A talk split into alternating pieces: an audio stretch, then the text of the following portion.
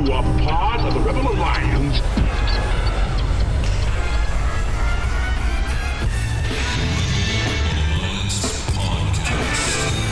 The idea of this podcast is simple discipleship. We want to bring the gospel message about how to interact with your coworkers, your culture, your friends, everyone around you in a biblical way, which is, in essence, discipleship. What did Jesus do when he came to this earth? He took the devil's stuff. The Bible actually teaches that the world is becoming increasingly covered with the knowledge of the glory of God. That should change everything in the mind of a Christian. Instead of thinking about all the ways society is failing, we should think about all the ways society must be, as Psalm 110:1 tells us, put underneath the feet of Jesus in victory. The Rebel Alliance Podcast. We would be honored if you would join us. Well, welcome back to the Rebel Podcast. As always, we got Chris and Nate. Not in Garage Mahal today. We are in my living room. I'm not gonna lie to you, Chris. Uh, you don't live like Davey lives. It's not quite as nice. It's Yeah. not as spacious. it's it's homey. I like your home, but it's no garage mahal. That's all I'm saying. So basically, what you're saying is my living room, which I'm ve- I am very blessed to have, feel great about it, is still not as good as our recording studio out in Chelmsford. Not as cushy. We'll say, we'll say not as cushy. I love it. I love it. How you been doing? Uh, I'm doing I'm doing good. Uh, yeah, it's a little bit uh, it's a little bit discombobulating, if I can use that word in a sentence, uh, which nobody ever does. Uh, I think to be, you can. to be here uh, recording here, but it's good. It's good to be recording, and uh, we actually had an interview, which is why we're here uh, with uh, with a pastor. Uh, we'll get to that in a few minutes, but first, uh, if you're listening, uh, we just want to say this is the Rebel Podcast. We are part of the Rebel Alliance Media. Uh, with us in this in this uh, uh, media thing that we're doing Ministry? Can ministry, go. Um, are the Van Brimmers, who we absolutely adore, uh, and they uh, they help us put out the Fathers of the Faith for Covenant Kids podcast that drops on Mondays, um, the Awakening Reformation podcast that drops on Tuesdays. Uh, you're listening to us hopefully on a Wednesday, but maybe you're catching up and listening to this later in the week. And then Thursdays and Fridays and Saturdays, we have blog posts that drop on the website, rebelalliancemedia.com.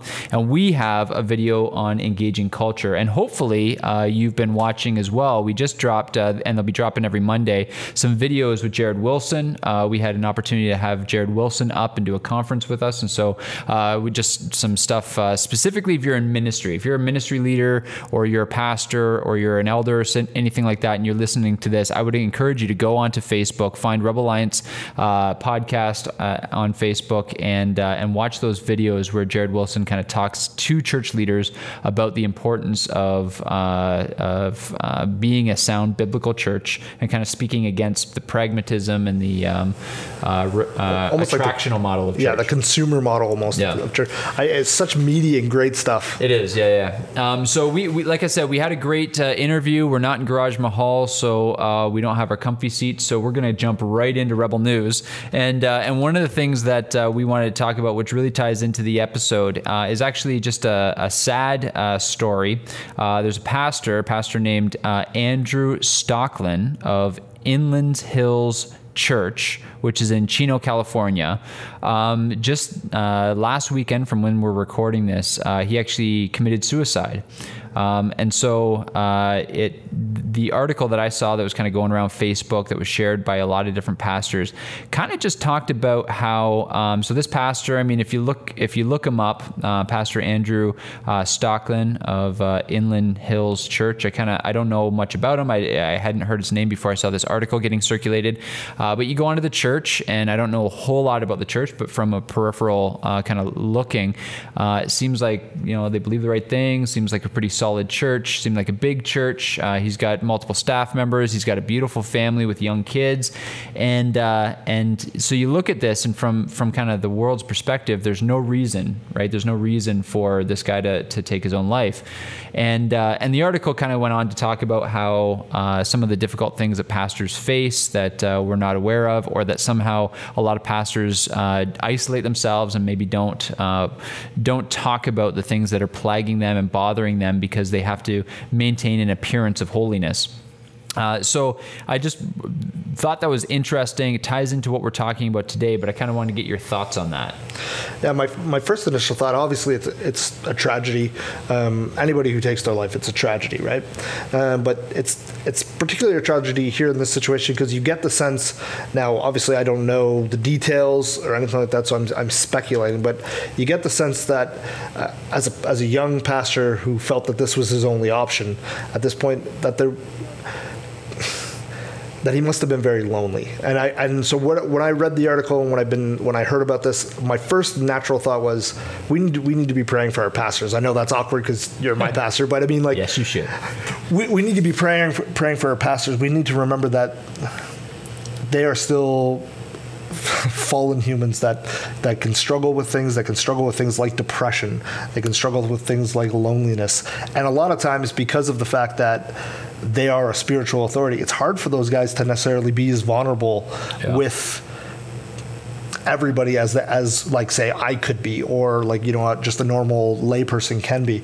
So it's it's a one of those things we need to be we need to be praying for our, our ministry leaders, our pastors, and we and we need to recognize that sometimes they might just need a friend. You know what I mean? They don't always need you to be.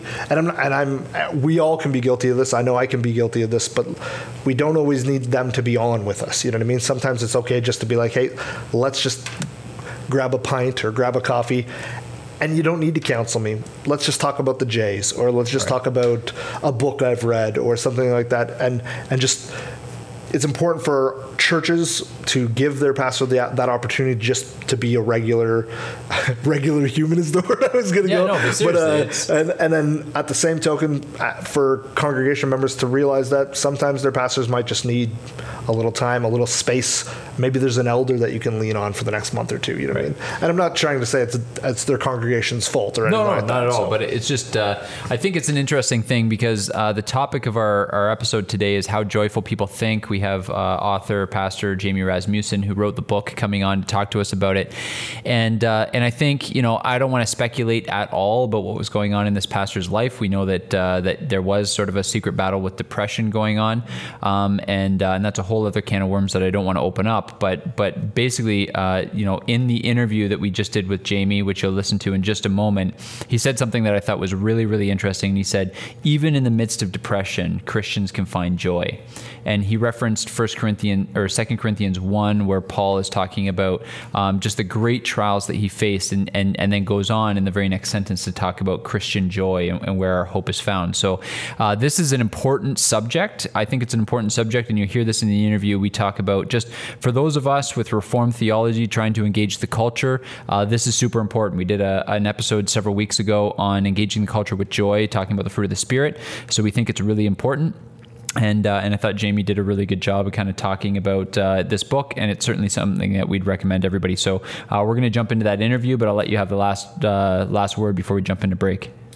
Yeah, I just wanted to uh, say before you guys get to meet Jamie Rasmussen, he's actually a, fantastic pastor from Scottsdale Bible Chapel in Arizona, um, who's actually a family a family friend. We kind of mentioned that again, but just uh, want to again just point out that he's somebody that uh, has had a great impact on our families and the, and the people that uh, we we've committed our lives to.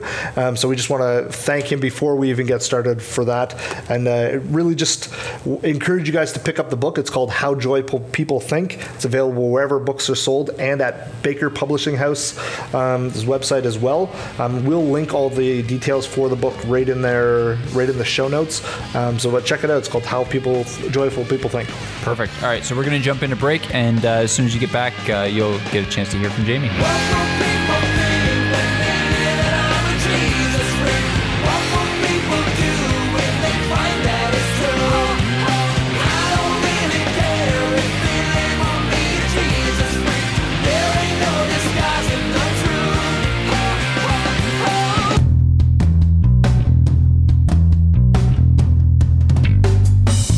Hey, it's Dave, the Rebel Alliance Media Tech guy here to tell you more about the new, improved, expanded Rebel Alliance Media. It's new, it's improved, and yes, it's expanded. Check it out at rebelalliancemedia.com. There's the original Rebel podcast, as always, but now there's the Awakening Reformation podcast with Grant and Erica Van Brimmer, plus their new Faith of the Fathers podcast with their children. Great listening for families. Catch the Rebels each Friday for their weekly video on culture and get a refreshing review of eschatology with Pastor Nate's Eschatology 101 video series. Another new addition is the blogs and articles page with some excellent reads by the Van Brimmers along with Ben and Andrew Emery. You can now help Rebel Alliance Media financially through the donate button at the top of the homepage. It's a brand new website, so make it your home base for interacting with the Rebels. Don't forget to share it with your friends. That's rebelalliancemedia.com.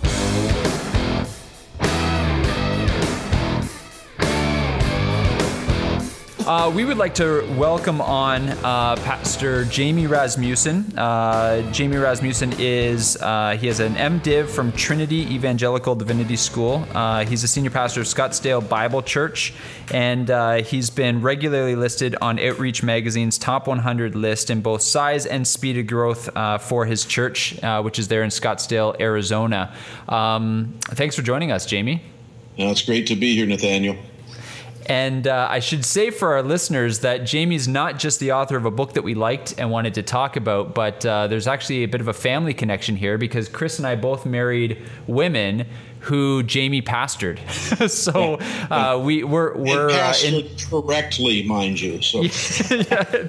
well, and that's what I was going to say. We're reaping the bene- benefits of uh, of your your pastoral wisdom here. So uh, thank you. yeah, you married into a great family, so I'm big fans. Yeah, well, we appreciate that. We. I, we married up for sure. well, we de- we definitely married up. There's yeah. no doubt about that. I don't know if Jamie remembers, but the first time, first interaction I ever had with you was actually on stage at Wortley um, as I was uh, becoming a member, and you pointed out to the entire congregation that I was dating the head elder's daughter. So thanks for that, Jamie. that, that would be something I would do. Yes. So, so what you're saying is all the eyes were suddenly on you, and you're being held accountable. If you ever, that, if that you ever need like accountability, just bam, there you go. right on.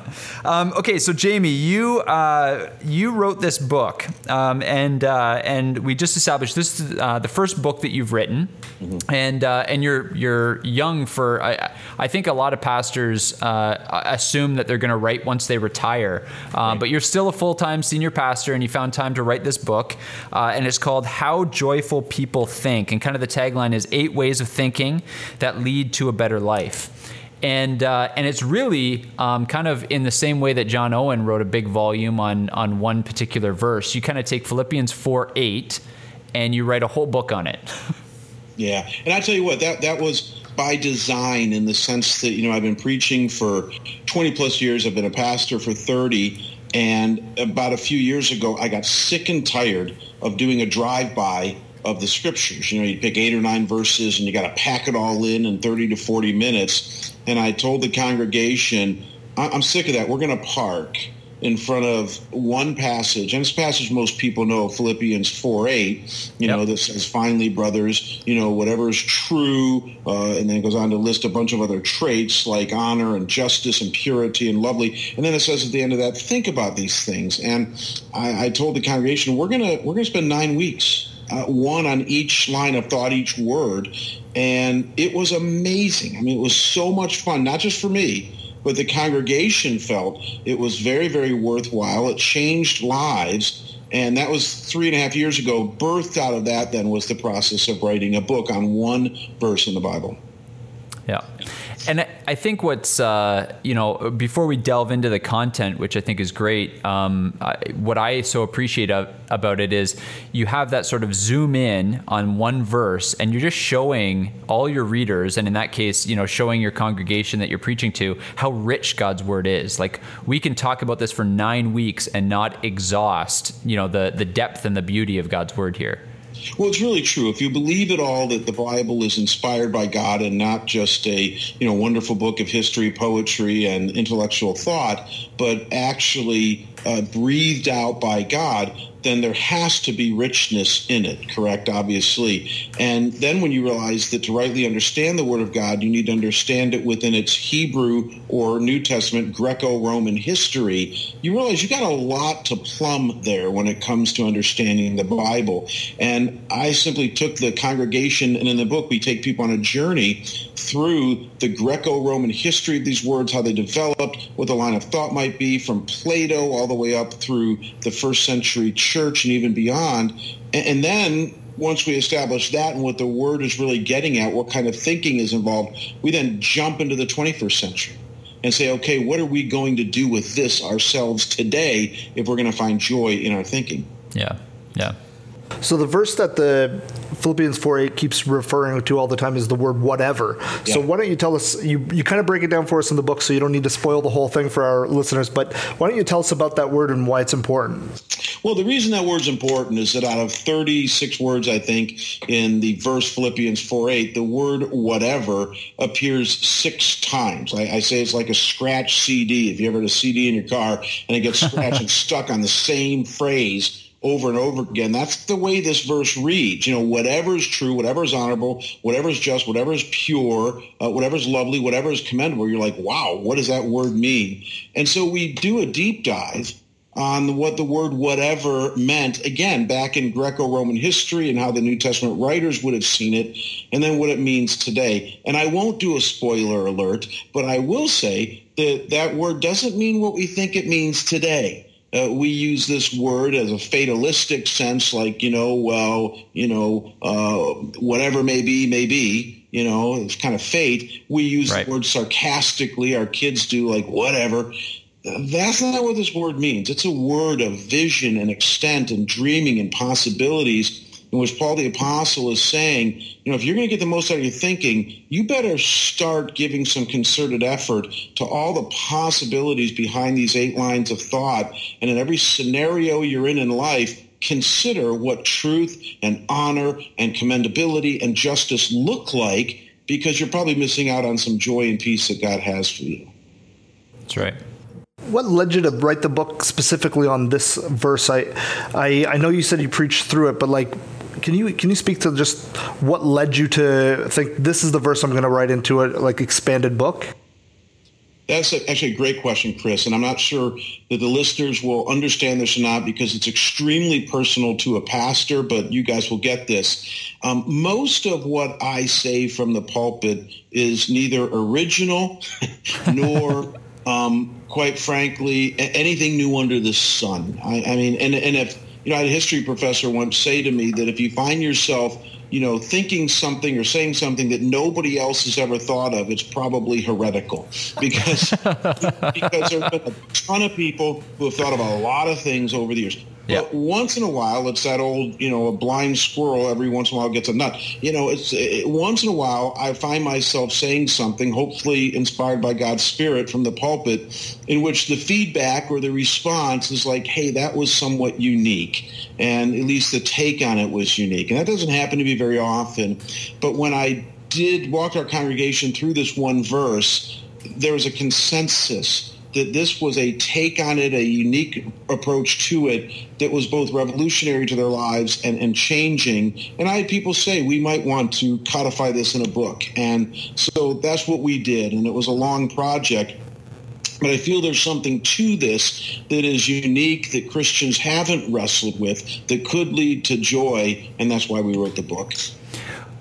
I think that the uh, the title, I mean, uh, it is a very descriptive title. How joyful people think, but I think even the title is almost provocative in our culture because when we think of joy, we think of a feeling, right? We think of an emotion.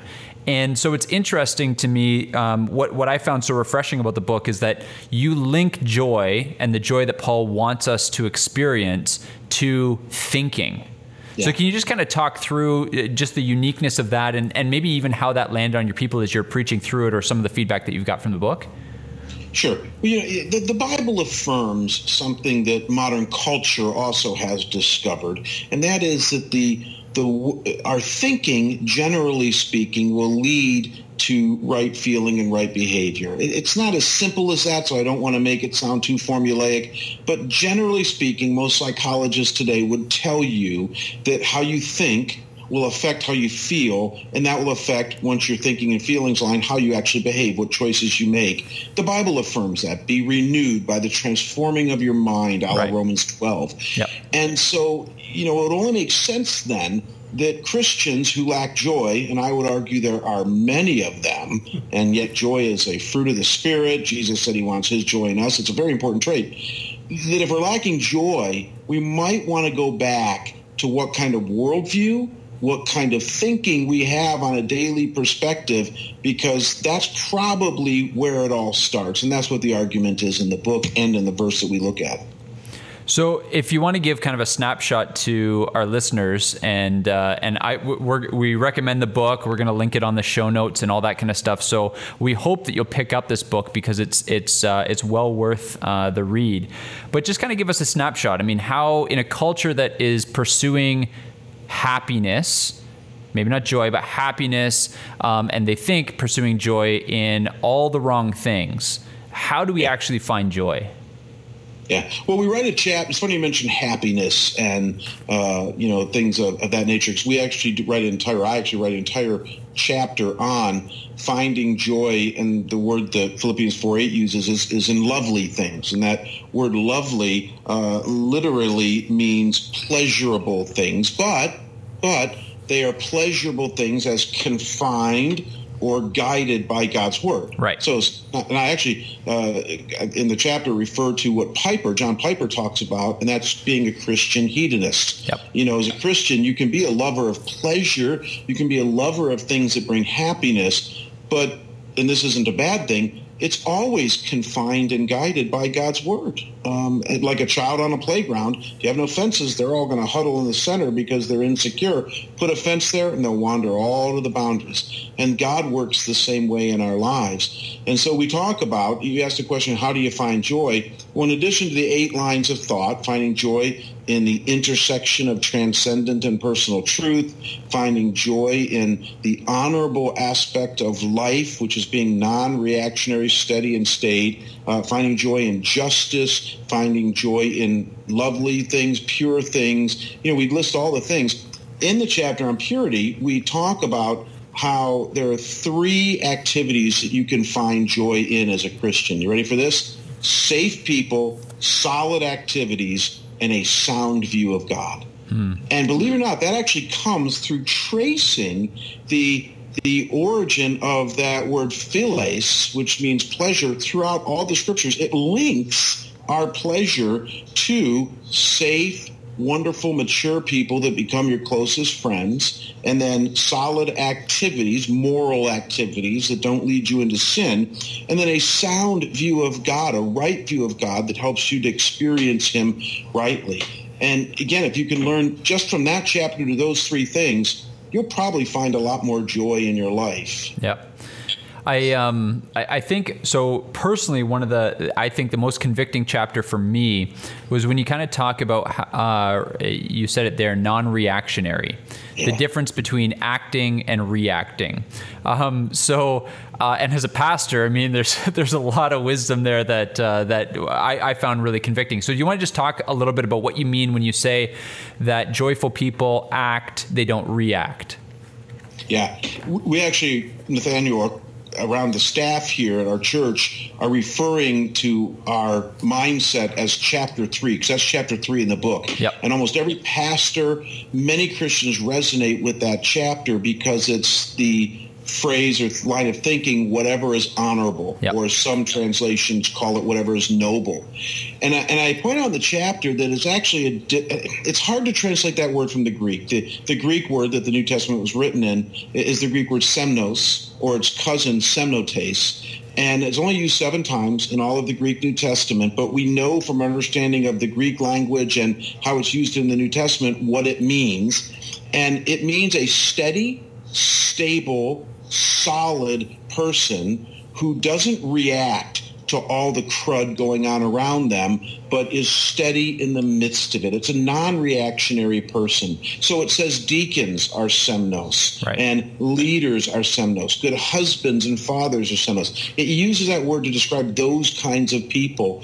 And you, once you latch on to that, you realize that we have a choice, and we talk about in the chapter how to flesh out this choice as Christians to not be reactionary in our thinking and reactionary in our behaving. And here's the confounded thing about it. When you learn to do that, when you finally learn to grow up and live that way, you're actually going to get more joy than just reacting to everything around you. That's right. Yeah. Yeah, you actually link it to spiritual maturity. You say non-reactionary people, people who stay cool and calm and collected. That's a sign of Christian growth, of, of Christian maturity. I thought that was profound when I read that in the in the book. Um, you actually said it. I'll just read the quote for our listeners because I, I want to give them a teaser of what uh, some of the ju- jewels that are in this book. The point for us is clear. Maturing Christians learn to think in a non-reactionary way. They live. They learn to view the world around them with the same calm, cool, and collected composure that, de- that Jesus demonstrated. And when I read that, I had to go back and read it a few times because I know myself. I can think of times where I don't react. I, I react in a not like off the cuff or right away, and I Yeah. I just loved how the book was so vulnerable and then pointed out those things that the real Christian maturity is when we we take time to process things and react with the right mindset. And I, lo- I love the way you you flesh that out for us. Yeah. And, and here's the real kicker of how we know this is true or the real barometer.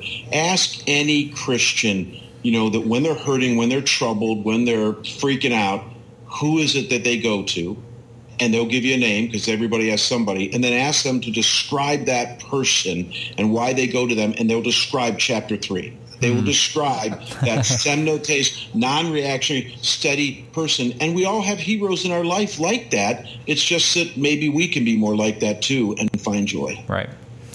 Um, one of the other kind of convicting uh, uh, parts of the book is when you talk about um, how how much time we all dedicate to thinking about our own personal reputation, and um, and how that can create stress. And the more stressed out we are, the less joyful we are, and so it kind of talks about that. So, um, can you just talk a little bit about our thinking on reputation uh, and how that's uh, helpful in, in ways because you talk about that or and how it's uh, a hindrance in some ways Yeah, it's actually a fun chapter. It's it's it's one of the later lines of thought that Philippians 4:8 talks about Nathaniel, and it's and it's you know whatever is commendable is how the ESV translates it. And again, it's the Greek word euphemos, uh, which is a fascinating word because the Greek word you means good and phemos means report or reputation. So you put it together, and it's saying think along the lines of whatever would be a good report, and the context seems to suggest of you.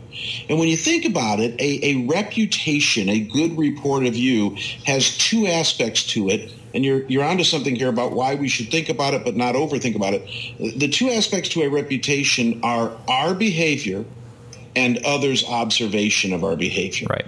And one of those we can control, and one of those we can't. So I actually put a chart in the book that a quadrant that talks about, you know, the different results of if you put on one axis our behavior, on the other axis others' observations, and you can have a good reputation, a bad reputation, a fair reputation, and an unfair reputation. And the point is, is that we can control part of that and need to give thought to our reputation and live moral, upright, faith-filled, joyful lives.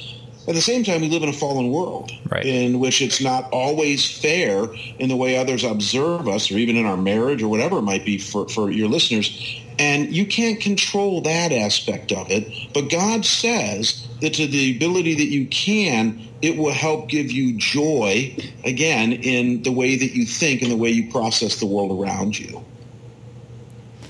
I, so one of the one, the tagline of the book actually um, uh, not confused me. The, the tagline of the book. So it says eight ways of thinking that lead to a better life, and I think Yeah. so. You, you you hear that, and there's certain self help books that immediately come to mind when you hear kind of that phrase.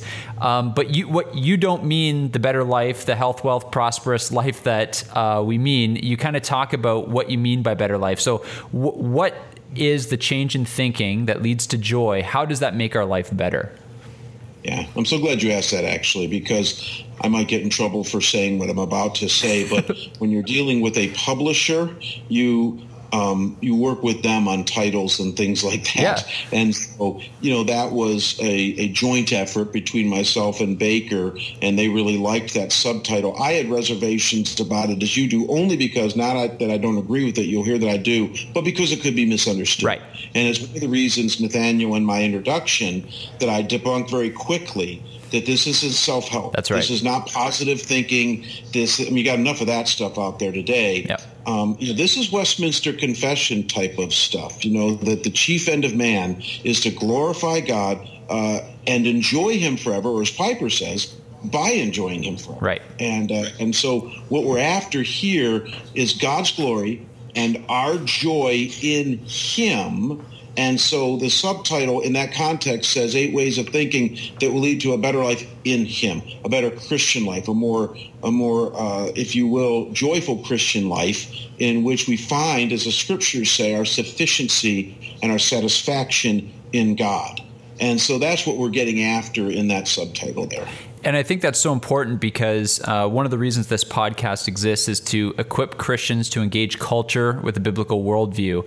And what I like about um, the book and, and what you've kind of done here is uh, you've you've highlighted that if we can if we can wrap our minds around the teaching that Paul is is giving to us, um, then it not only unlocks this kind of joyful peace in our own lives, so that whatever is going on, whatever a, a whatever circumstances a sovereign God sees fit to give us, that will mold and shape us into the person He's He's calling us to be.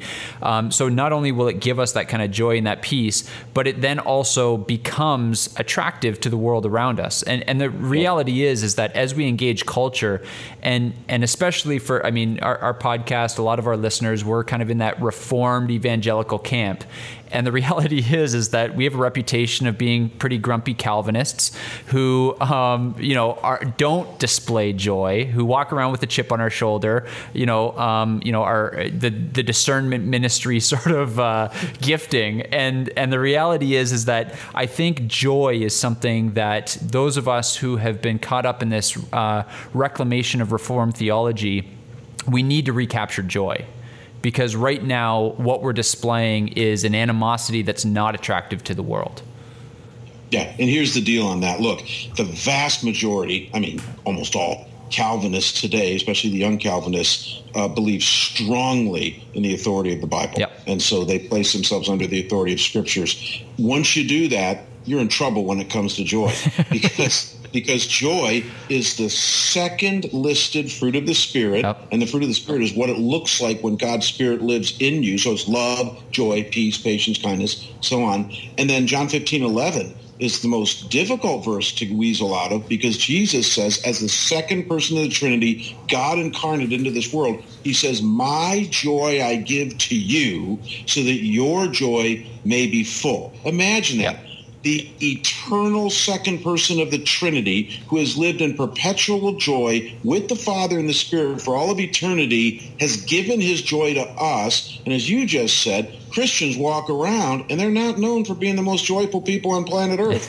There's a problem there Totally. in that disconnect. And it's time that we have a repentance there that seeks joy once again, learns to think in such a way that produces joy so that our witness will be better. Amen.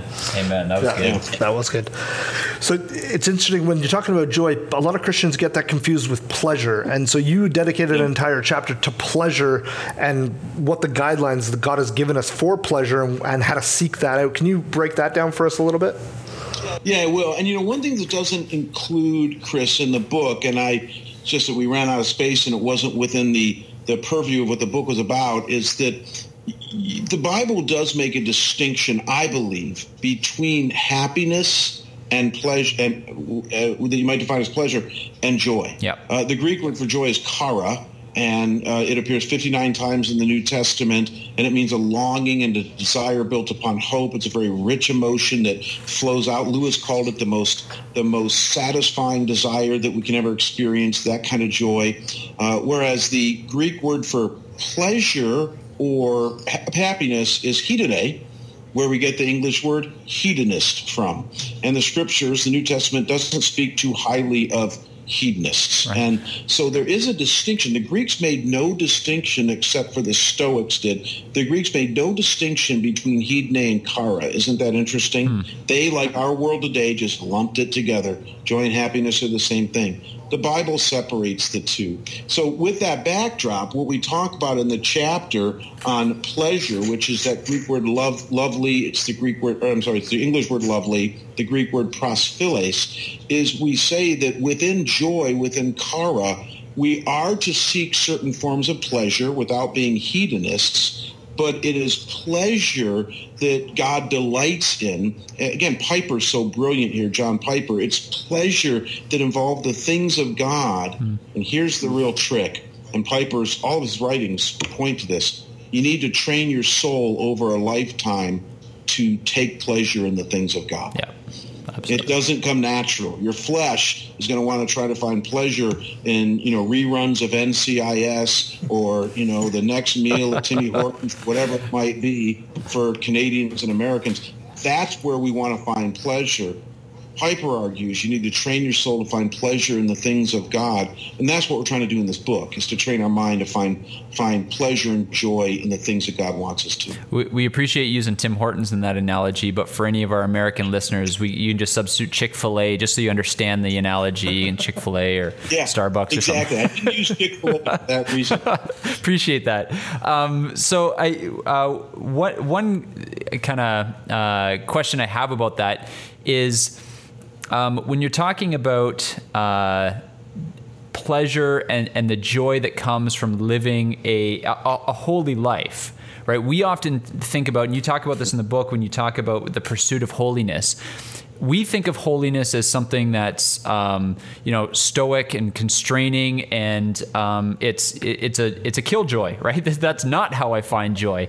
And uh, and I, I remember uh, Piper once saying that the Christian life is one that needs to be experienced in order to be enjoyed, and that's one of its paradoxes. And so, talk to us a little bit about the joy that comes from a pursuit of holiness. Yeah, it's actually it's kind of cryptic within uh, Philippians four eight, but it's there. It, we translate the word pure. So finally, brothers, whatever is pure, right. think about these things. Well, that Greek word pure is the Greek word hagnos, H A G N O S, and it's a cognate of hagios, which is the primary word for holy.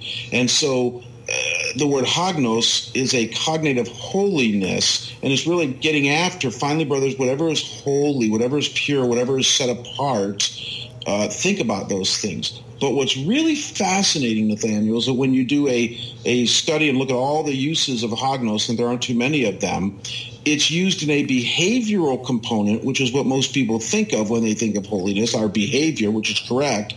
But then it's used relationally mm. as well. In other words, it, it uses the word in how we relate to other people and whether our relationality in the form of kindness and patience and love, all that stuff, is is also seen in our purity and holiness. And that's why I argue in the chapter contextually that relation or holiness is also a relational thing, not just a behavioral thing. And this is where a lot of Christians get tripped up today. Because tell me if this isn't true. We got a ton of Christians that are nailing the behavioral part. I mean, they're definitely more holier than thou. They, you know, don't sin as much as the world, hopefully, and and they're they're doing okay there. They check off their list. And they tell us about they're it. And they tell us about it. Yeah, it's just they're not very nice, and they're not nice to be around. And when it comes to 1 Corinthians 13, love is patient, love is kind, it does not envy, it does not boast. They're not nailing that one out very well. Right. And so, could it be that if we just tie our holiness to our behavior, we're going to miss out on exactly what joy is? Because as you have found with your dear wife Colleen and your kids, and your church, joy comes from relationships, godly relationships. And that's exactly what Hebrews 4, or I'm sorry, Philippians 4 is getting at, that whatever is pure relationally, think about those things, they'll give you joy. Right. That's good if, if we're retraining our mind to think this way, you, you're very open in the book that this doesn't come natural to you. That you're a half glass, a glass half empty kind of guy.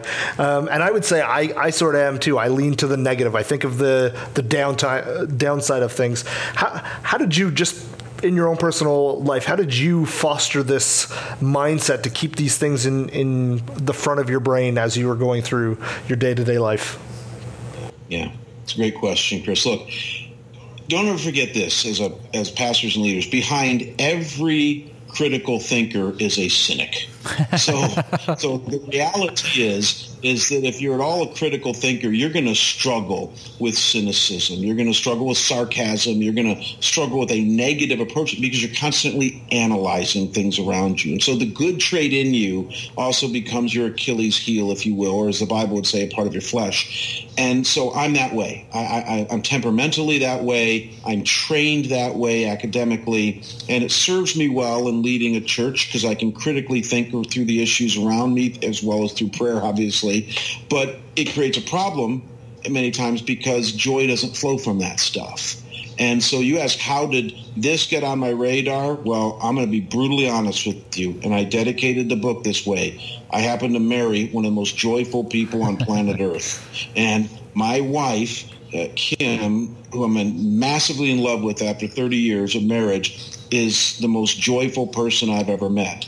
And she is more naturally that way. I mean, spiritually she is too, but she is just naturally and spiritually a very, very joyful person. She wakes up joyful and she goes to bed joyful. Before and coffee? That's not even before wow. coffee. Oh yeah, and so yeah, so my, I'm I'm I'm uh, I'm held accountable, if you will, that way. But then there is a second thing, and this is more important for your listeners or watchers, is that I'm surrounded by Christians who remind me how unjoyful we are as a bunch.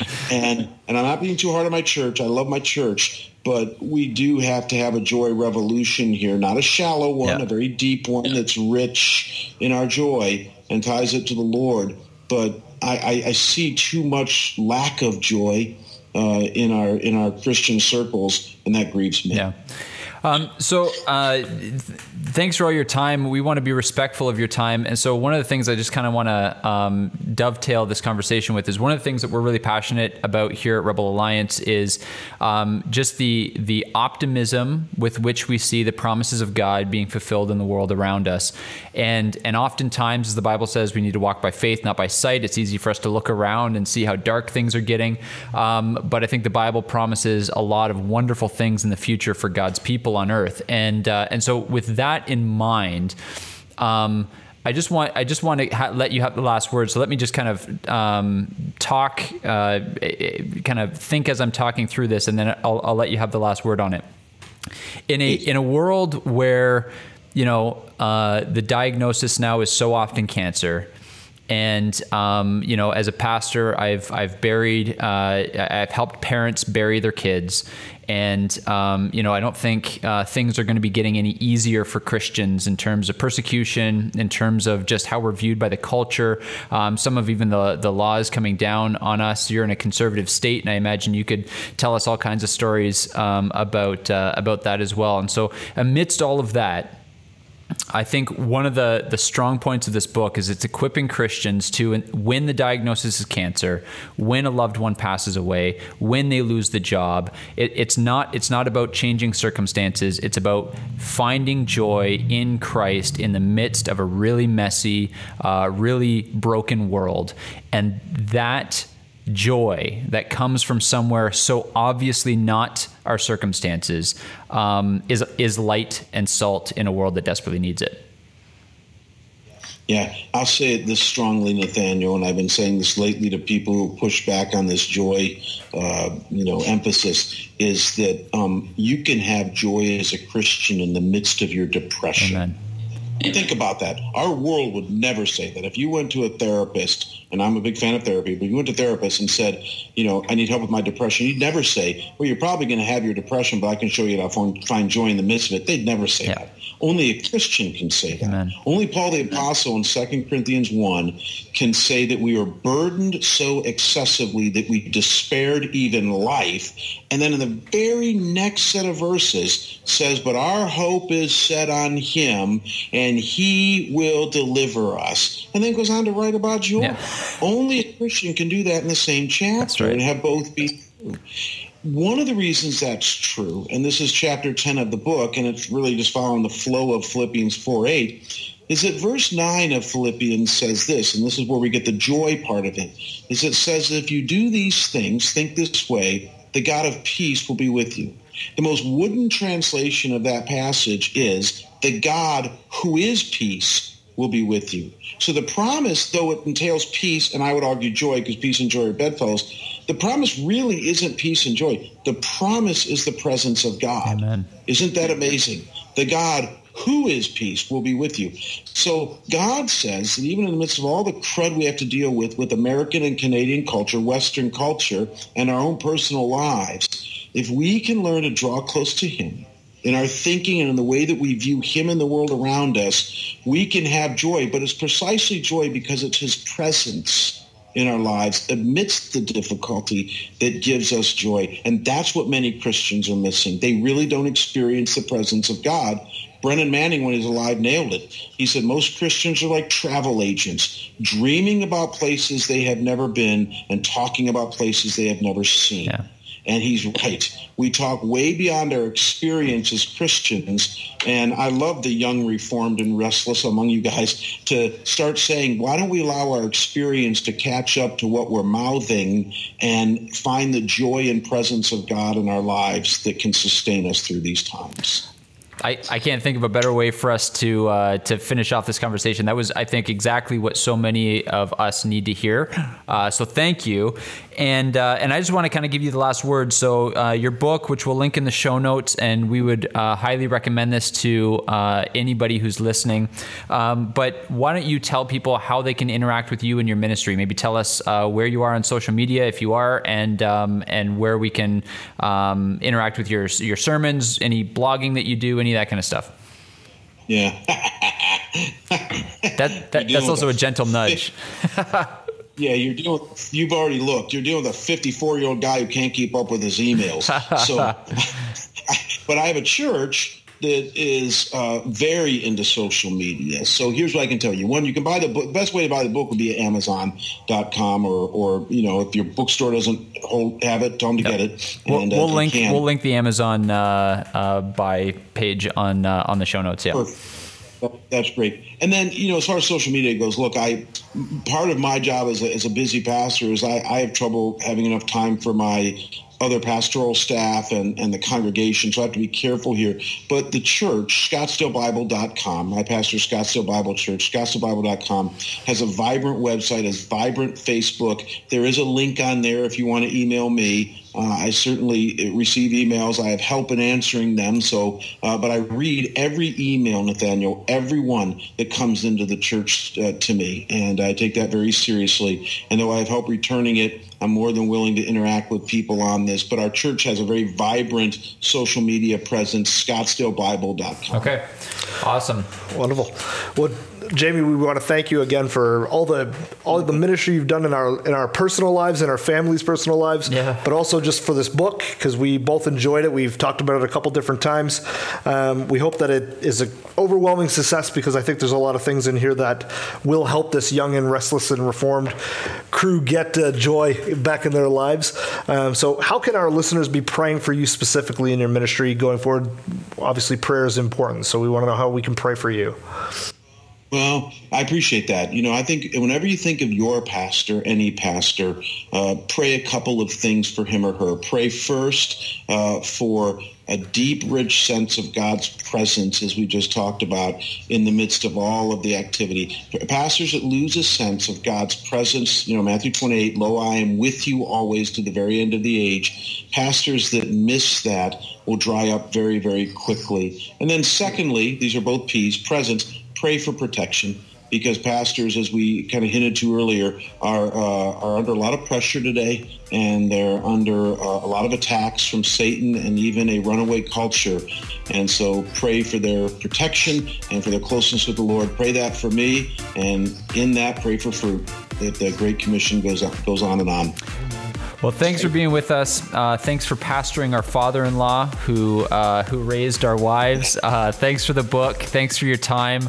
Um, and uh, for all of our listeners, uh, go buy this book uh, and pray for Jamie and his ministry. Pray that he writes the second book in the contract he has for Baker Books because we're looking forward to it. And don't forget to follow us, rebelalliancemedia.com, subscribe, like the episode, and share it out on your feed. So thanks so much for being with us.